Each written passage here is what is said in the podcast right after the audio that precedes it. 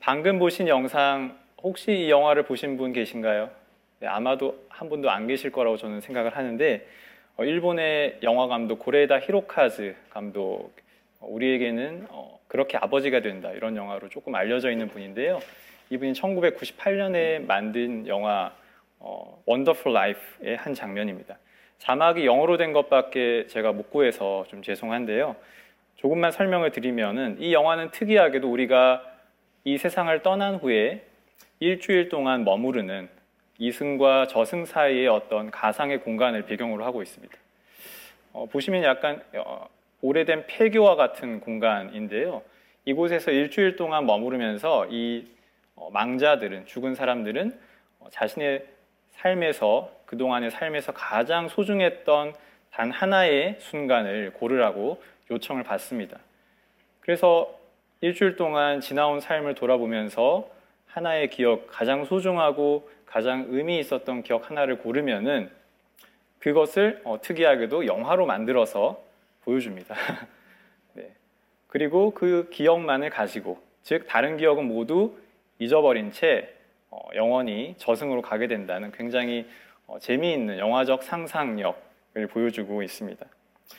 이 영화에서 사람들은 저마다 다른 기억을 고르는데요. 제가 스포일러가 될 것 같지만 그래도 조금만 말씀드리면 아이를 출산했던 기억, 그리고 처음 자전거를 탔던 기억, 그리고 어, 아내가 옷섭에 숨겨두었던 편지를 우연히 발견했던 기억, 그리고 세 살 때 엄마가 무릎에다가 자신을 눕혀놓고 어, 귓밥을 파주었던 기억, 이렇게 굉장히 정말 너무나 평범하지만 본인에게는 너무나 소중한 그런 기억들을 고릅니다.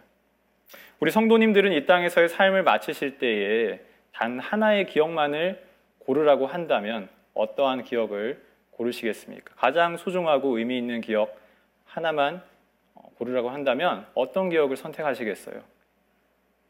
아마도 모두 자신만이 추억하는 의미 있는 기억 하나 좀 있겠지요. 질문을 좀 바꾸어 볼까요?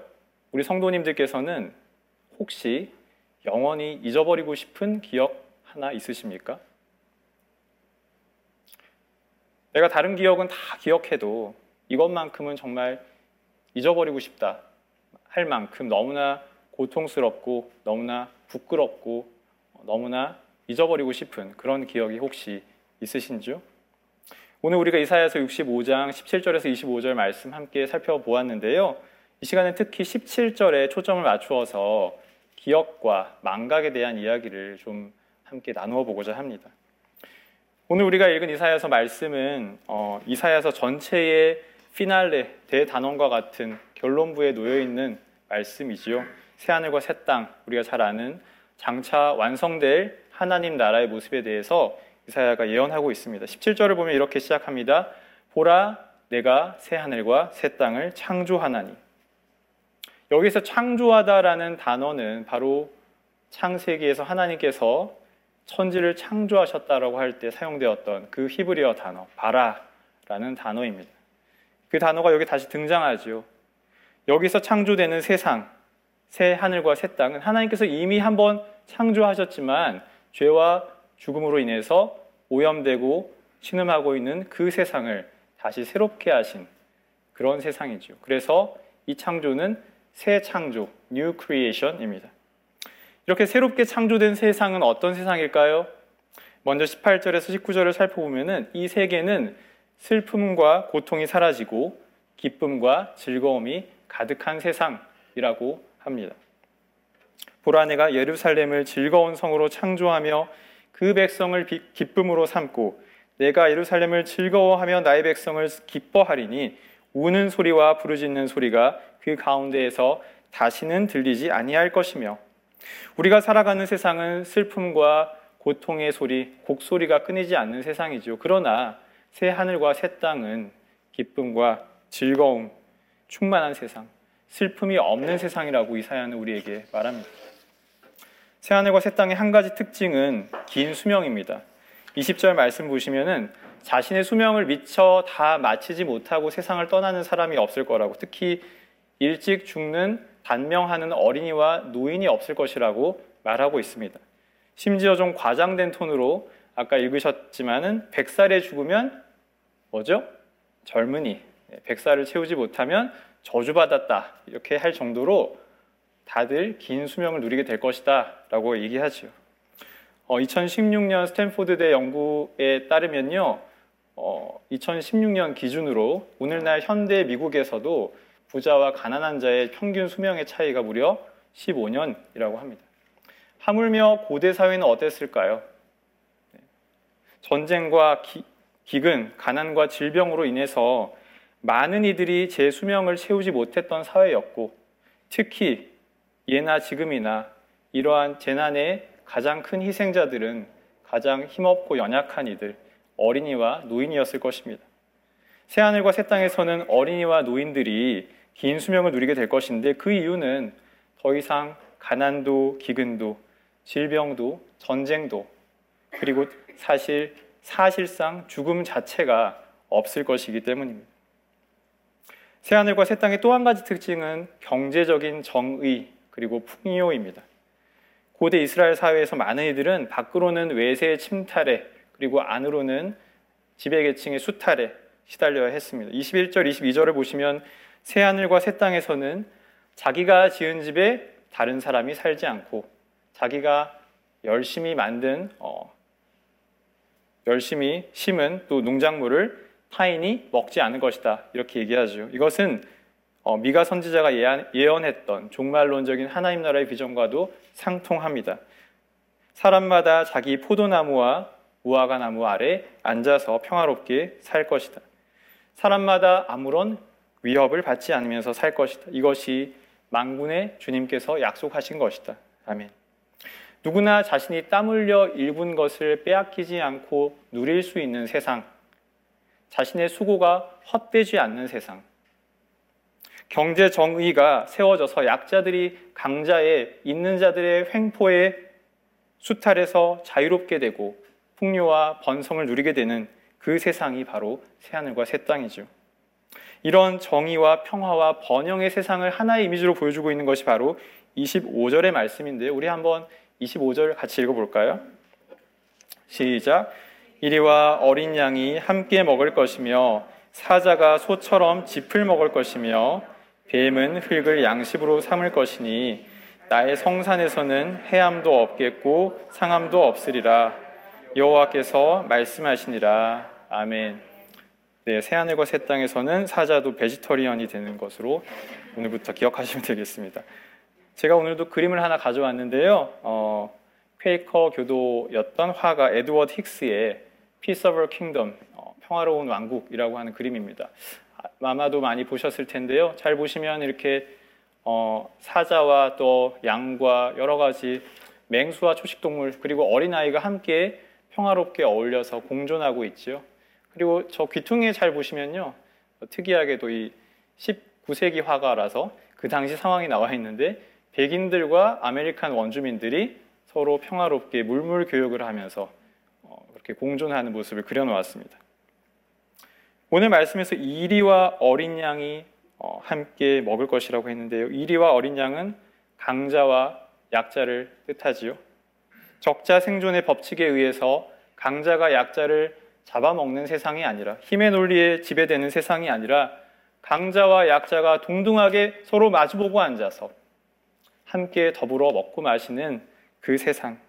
그리고 하나님께서 그들과 함께 거하시며 그들로 인해 기뻐하시는 그 세상이 바로 새 하늘과 새 땅이라고 이사야는 우리에게 전하고 있습니다. 우리 성도님들은 이 이사야가 보여주는 언젠가 도래하게 될 새 하늘과 새 땅의 모습이 어떻게 다가오시나요? 저는 오늘 말씀 본문 묵상하면서 이 비전이 너무나도 놀랍고 아름답고 또 한편으로는 어, 영어, 영어식으로 얘기하자면 too good to be true. 너무 좋아서 정말 가능할까? 이런 생각이 들 정도로 아름다운 어, 비전이라고 생각했습니다. 우리가 현재 살아가고 있는 정말 절망과 한숨이 가득한 세상, 각종 질병과 가난과 불평등과 폭력과 기후 위기로 신음하고 있는 이 세상과는 너무나 대조적인 새로운 세상이 이 말씀 속에 고스란히 담겨 있기 때문입니다. 자, 그런데 말입니다. 비슷한가요? 다시 할까요? 그런데 말입니다. 너무나도 아름다운 이 새하늘과 새 땅에 대한 말씀을 읽으면서 제 마음 한 구석을 조금 불편하게 만들었던 구절이 있었어요. 그냥 수긍하면 되는데 예, 제가 삐뚤어진 탓에 수긍하지 못하는 예, 구절이 조금 있었습니다. 우리 17절 다시 한번 읽어볼까요? 17절입니다. 시작. 보라 내가 새 하늘과 새 땅을 창조하나니 이전 것은 기억되거나 마음에 생각나지 아니할 것이라. 아멘. 저의 마음에 계속 남아서 생각이 꼬리에 꼬리를 물게 했던 구절은 17절 하반절이었습니다. 이전 것은 기억되거나 마음에 생각나지 아니할 것이라. 여기서 이전 것이란 무엇일까요? 이전 것. 이 질문에 답하려면 우리는 바로 앞에 있는 16절, 오늘 읽지 않았던 16절을 보아야 하는데요.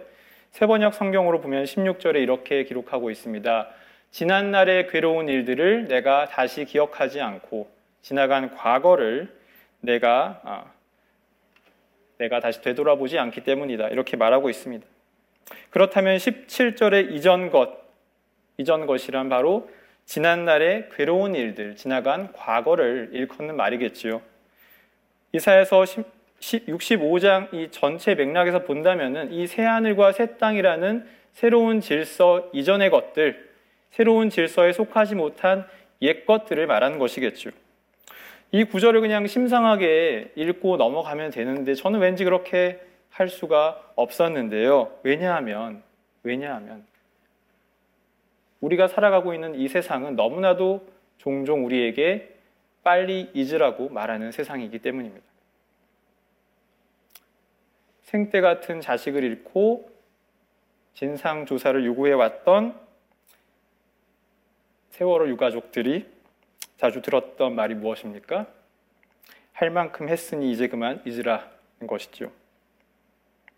각종 비리와 부정부패로 인해서 정, 청문회장에 예, 불려 나온 정재계 인사들의 단골 멘트가 무엇입니까? 네, 기억이 나지 않습니다. 네, 이것입니다.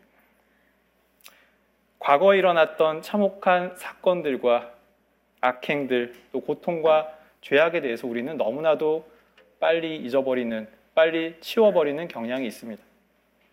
불편한 일들 왜 자꾸 들추어서 여러 사람을 힘들게 하느냐? 이제 좀 잊어버리라. 그 사람에 대해서 좋았던 것은 기억하지. 그냥 나빴던 것들은 좀 잊어버리자. 라는 메시지가 사회적인 압력이 되어서 많은 희생자들과 피해자들을 침묵하게 만드는 경우가 종종 있습니다. 지난 8월 14일 우리 시카고 다운타운을 포함해서 세계 각지에서 어, 위안부 기림의 날 행사가 있었지요.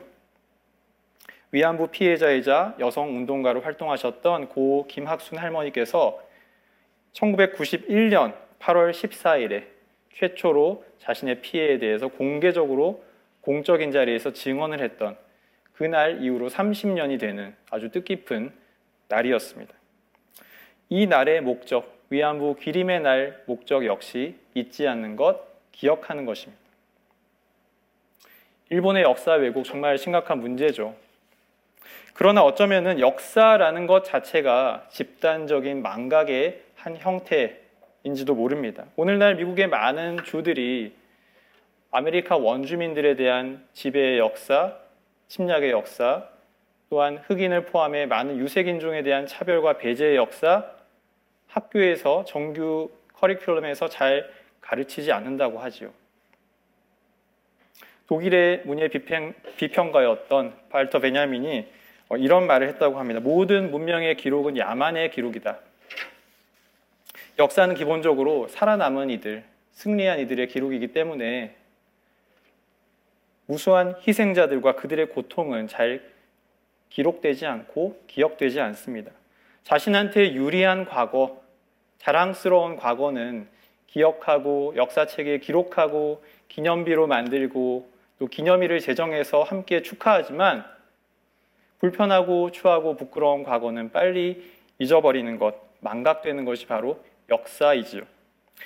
그래서 2차 세계대전 당시에 어, 홀로코스트 생존자였던 그리고 2016년에 타계한 어, 유대계 지식인, 지식인 엘리 위젤은 이런 말을 남겼습니다.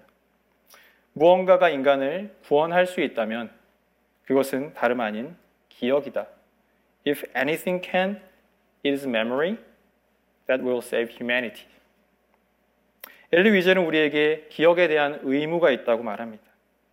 이미 저질러진 과거의 악행들을 정면으로 바라보고 희생자들을 기억해야만 아우슈비츠와 같은 거대한 악이 다시는 발생하지 않을 것이란 말이죠.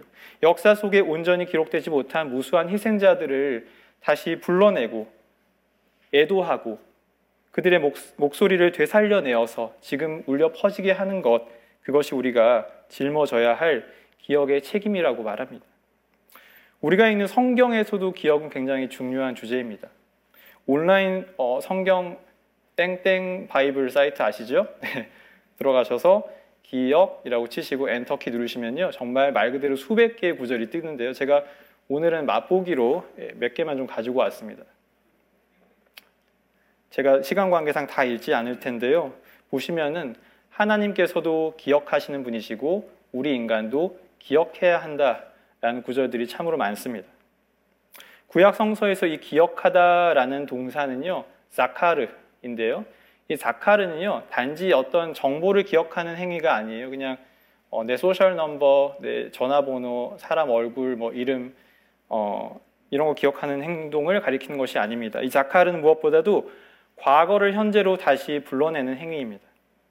과거를 다시 되살려서 지금 현재 나의 삶 속에서 생생하게 재현, 어, represent 하는 행위가 자카르입니다. 하나님의 사랑과 구원을 기억한다는 것은 그 사랑과 구원의 능력이 지금 나의 삶 속에서 생생하게 정말 울려 퍼지고 내 삶을 충만하게 만드는 것. 그것이 바로 자카르이죠.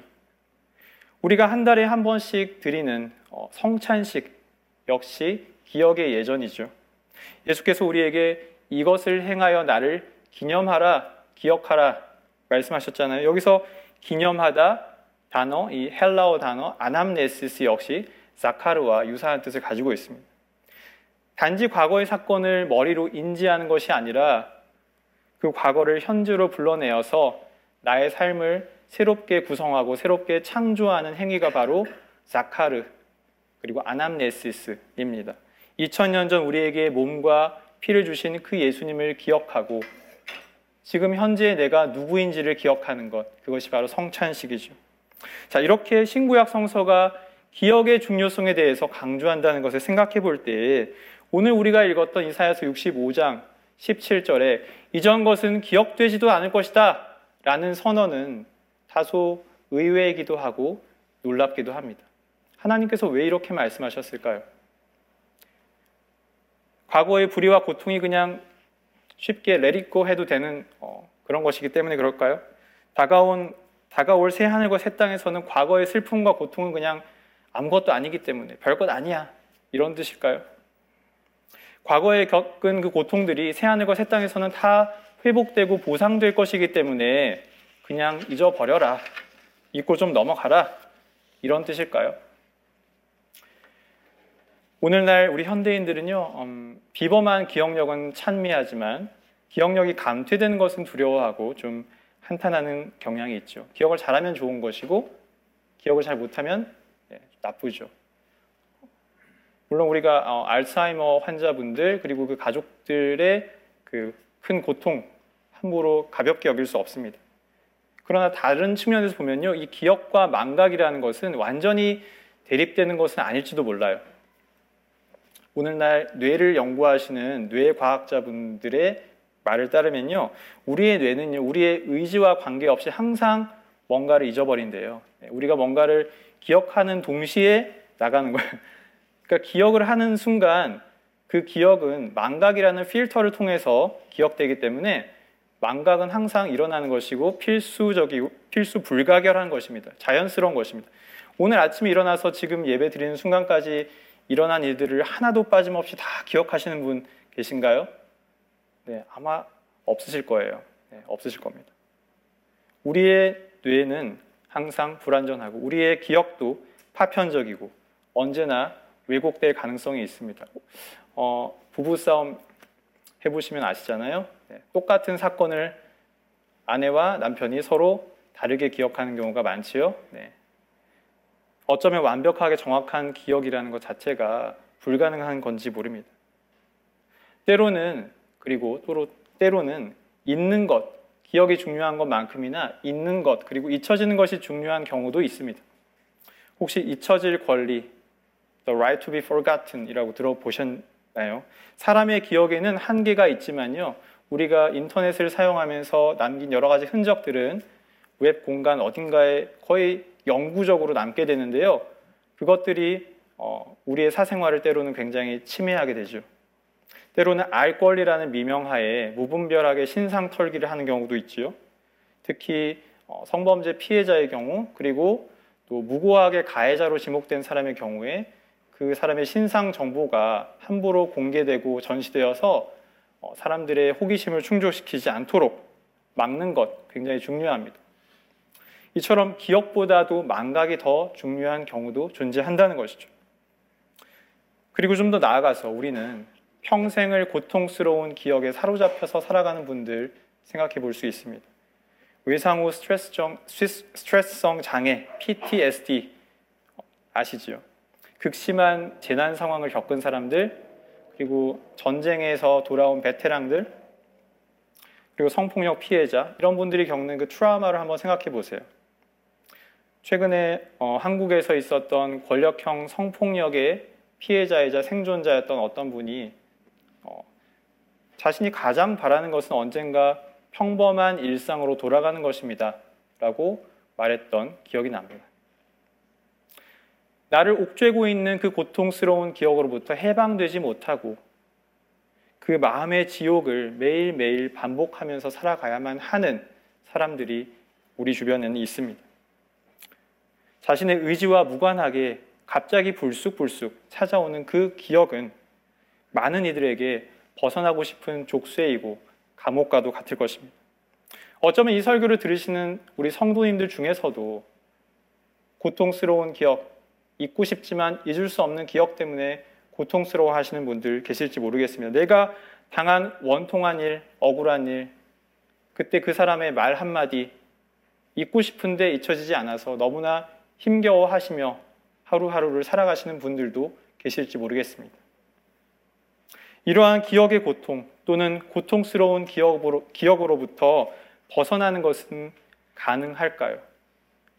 이 세상의 불의를 기억해야 하는 그 책임을 우리가 피하지 않으면서도 동시에 고통스러운 기억으로부터 언젠가 해방되는 것 가능할까요? 신학자 미로슬라브 볼프는 기억의 종말 이라는 책에 이러한 구절을 남겼습니다. 제가 어, 읽어드릴게요. 자신이 당한 악행의 기억이 생각나지 않는 것은 신적인 선물이다. 이는 직접적인 선물이 아니라 하나님이 사랑의 세상을 창조하심으로부터 따라오는 간접적인 선물이다. 따라서 악행으로 고통당한 이들에게 잊고 넘어가라는 요구를 해서는 절대로 안 된다. 이는 불가능한 조언이면서 동시에 옳지 않은 조언이다. 악행의 망각은 반드시 새로운 세상이라는 선물의 결과로서 일어나야만 한다. 어, 이 책이 한국에 번역되었는데 제게 지금 번역서가 없어서 직접 조금 번역을 했기 때문에 매끄럽지 못한 구절인데요. 이분이 하고자 하는 이야기는 사실 간단합니다. 오늘 말씀 17절을 다시 읽어보면 하나님은 우리에게 잊어버려, 잊어버려 명령형으로 말씀하지 않으시지요. 또는 좀 잊어주겠니? 청유형으로 말씀하시지도 않으십니다. 그냥 선언하세요. 기억되지 않을 것이다. 잊혀질 것이다. 즉, 하나님께서 창조하실 새 하늘과 새 땅에서 과거의 고통과 불의가 잊혀지는 것은 피해자가 의지적으로 스스로 잊고 용서하기로 결단해서 있는 것이 결코 아닙니다. 폭력을 당한 이에게 이제 좀 잊고 넘어가시오 말할 권리는 그 누구에게도 없습니다. 이것은 오직 하나님께서 주권적으로 이루실 일입니다. 하나님은 이 땅의 불의와 폭력이 사라진 온전한 샬롬의 세상을 창조하실 것이고 그 새 하늘과 새 땅이라는 선물을 받은 우리에게서 과거의 고통과 슬픔의 기억들은 말끔히 사라질 것입니다. 이런 맥락에서 볼프는 이렇게 덧붙입니다. 악행이 완전히 극복되려면 그것은 적절한 자리로 넘겨져야 한다. 그것은 바로 무이다. 그리고 우리가 겪은 악행의 기억들은 물이 없어 시들어 죽은 식물처럼 소멸할 것이다. 사랑하는 교우 여러분, 다가올 새 하늘과 새 땅에는 더 이상 악을 위한 자리가 없습니다. 어느 영화 제목을 패러디하면 악을 위한 하나님의 나라는 없습니다. 악이 무로 nothingness로 돌아가서 완전히 소멸하는 것이 하나님 나라의 최종적인 완성이라면 그 악의 기억 역시 언젠가는 물이 없어 말라 죽은 식물처럼 소멸하게 될 것입니다. 저는 이러한 하나님 나라의 비전이 이 땅의 수많은 피해자들과 희생자들의 고통 그것을 경청하고 기억해야 할 의무와 모순되지 않는다고 믿습니다. 우리는 이미와 아직, 즉 종말 이전을 살고 있지요. 우리가 읽은 오늘 이사야서 65장의 말씀에 묘사되고 있는 이 새하늘과 새 땅에 비하면 우리가 살아가고 있는 이 세상은 너무나 때로 비정하고 참혹하고 잔인한 눈물의 골짜기입니다. 그래서 우리는 그래서 우리는 기억해야 합니다. 올바르게 기억하고 정의롭게 기억해야 합니다. 고통받는 이들, 비통한 자들의 편에 서서 그리고 선택적인 망각에 맞서서 기억해야 합니다. 그러나 동시에 이러한 기억의 의무는 종말 이전의 세상에서 우리에게 주어진 의무입니다. 언젠가 우리 주님의 사랑의 나라가 이 땅에 온전히 임할 때 그날이 오면 그때는 모든 악도 악의 기억도 소멸되어 사라질 것을 저는 믿습니다. 이렇게 악의 기억이 소멸할 때 고통스러운 기억 속에 갇혀 있었던 수많은 피해자들 역시 온전한 자유와 기쁨, 해방을 누리게 되지 않을까 합니다. 악의 망각은 피해를 당한 이가 의지적으로 선택하는 것도 아니고 이제 그만 잊으라 그 말에 등 떠밀려서 할 수 있는 것도 아닙니다. 악과 고통을 잊어버리는 것은 장차 완성될 하나님 나라에서 주어질 선물, 다른 말로 하면 은혜의 결과입니다. 이러한 선물과도 같은 새하늘과 새 땅을 기다리고 기대하는 우리가 되었으면 참 좋겠습니다. 일상 속에서 만나는 이웃들의 고통에 더욱 민감하고 가난한 이들과 약한 자들을 기억해야 하겠습니다.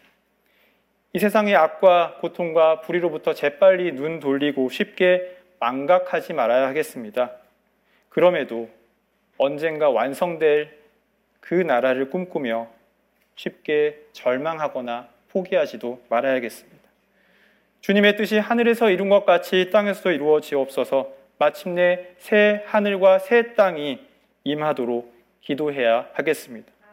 정의롭게 기억하며 언젠가 선물처럼 임할 그 망각의 은혜 구하는 저와 우리 성도님들 다 되시기를 축복합니다. 함께 기도하겠습니다.